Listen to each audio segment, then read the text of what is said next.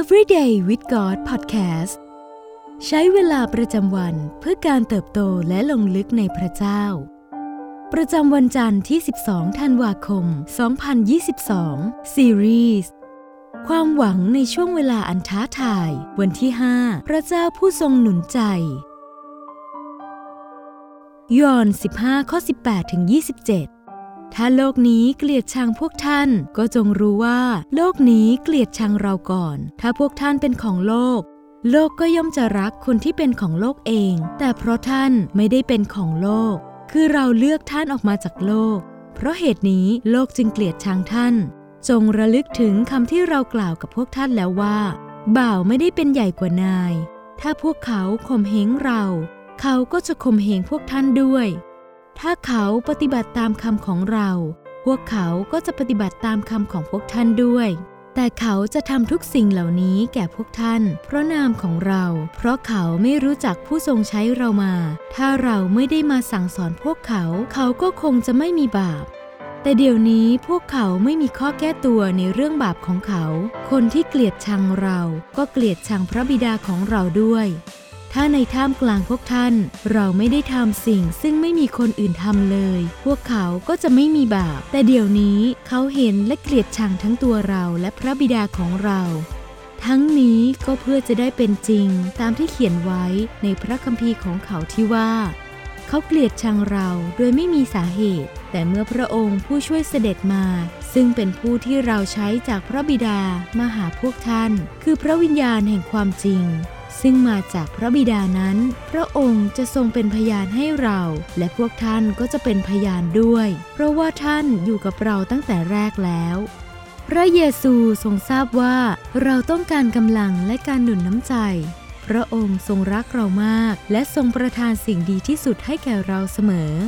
เมื่อความสงสัยเกิดขึ้นในใจ จนบดบังเราจนมองไม่เห็น และความเชื่อของเราก็อ่อนกำลัง พระวิญญาณของพระองค์จะทรงจุดประกายไฟแห่งความหวังขึ้นมา และประทานสายตาใหม่ให้แก่เรา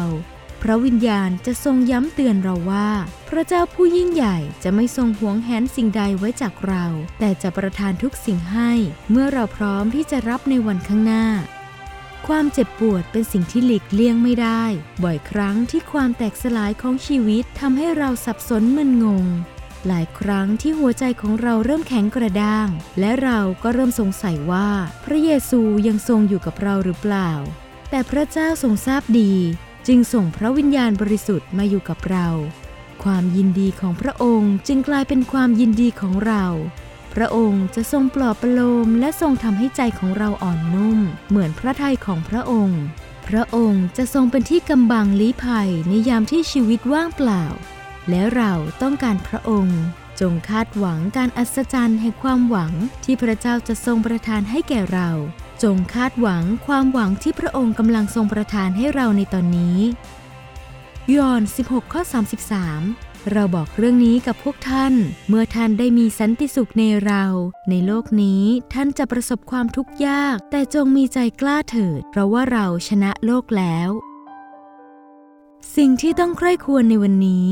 ในท่ามกลางปัญหาและความสิ้นหวัง พระเจ้าทรงหนุนน้ำใจเราอย่างไรบ้าง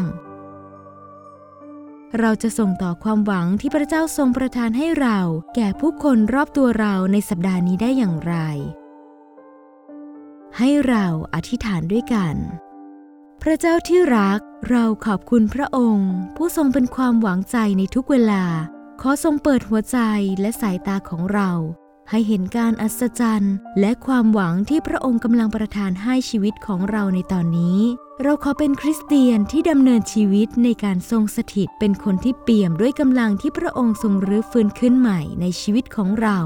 ขอทรงปลดเปลื้องความเหน็ดเหนื่อยอ่อนล้าทั้งสิ้นทิ้งไปจากหัวใจเรา และให้เราได้เดินไปกับพระองค์ ผู้ทรงจัดเตรียมแผนการอันดีในชีวิต เราขอเชื่อวางใจในพระองค์ ผู้ไม่ทรงทอดทิ้ง หรือปล่อยมือจากเรา เราอธิษฐานในพระนามพระเยซู เอเมน